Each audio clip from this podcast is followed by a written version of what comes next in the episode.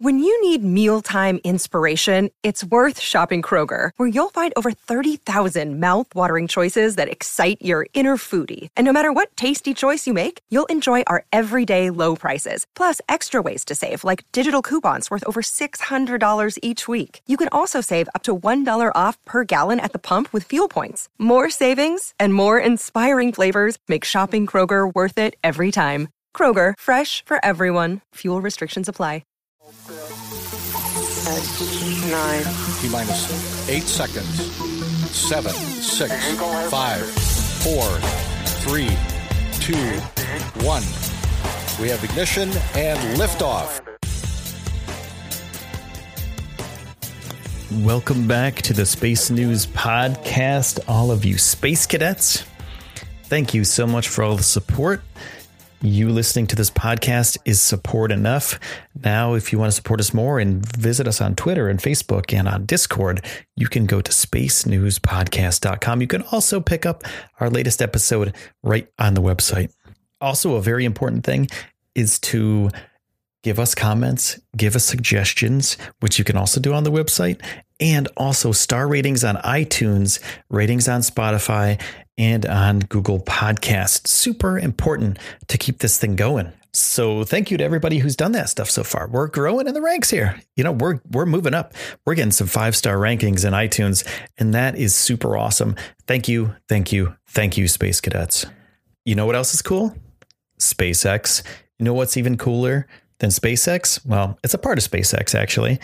Um, SpaceX's Starship interplanetary craft is going stainless steel. That's right, my friends. SpaceX's Starship craft is getting a makeover and it's getting the 1950s, 1940s sci fi makeover. You ever see those old sci fi movies where all the spaceships were shiny metal? That's what this thing looks like now. So, stainless steel Starship. No, but it's not a full spacecraft yet, right? It's a part of a test vehicle that the company plans to use during the short Hopper flights in 2019 to evaluate uh, various systems on the thing. So, modern spaceflight, though, right? Modern spaceflight uses composites like carbon fiber, and it's like carbon fiber is low weight. That means less for the rocket booster to shoot up into the sky and into space. So that means less money will be used to shoot this thing into the sky and into space and to other planets. But Elon Musk and SpaceX have changed that to stainless steel for test flights, for hopper flights. And when metal was required for some reason, they would use aluminum or titanium. Those are very common. And some launch components, like the upper stage of the Atlas V rockets, have used steel, heavy steel. But Starship, it's using stainless steel for their outer area of the spacecraft. Now, Elon Musk tweeted about this. People asked, the Twitterverse asked, Hey, Elon, why stainless steel? Stephen Hardinson at Stephen Hardinson asked Elon, I get the stainless steel is durable and all, but how do you get around the fact that it weighs way more than carbon fiber? Elon replied with usable strength slash weight of full hard stainless at cryo is slightly better than carbon fiber. Room temp is worse. High temp is vastly better. And this is a special full hardness steel mentioned as among the 300 series of high strength, heat resistant alloys, not, you know, the stuff that you use in your kitchen, you know.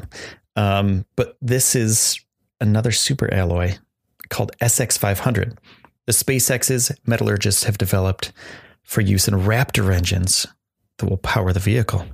But why are they going to use stainless steel? It's probably for reentry. So, a lot of crafts and reusable stages that have to face the heat of reentry at high speeds use ablative heat shields that disintegrate or breaks away in controlled fashion, carrying heat away from the vehicle. And it's unlikely that is a possibility for Starship, as replacing and repairing this material would necessitate downtime and crews wherever and whenever it lands. And the craft is meant to be a quick turnaround ship with maximum reusability. So basically, what they want to do is put a shell on this thing that's very reusable. They don't need to replace anything on it, maybe a few things here and there. Just polish that bad boy up, launch it back up, and then you're good to go, right? Musk even stated so.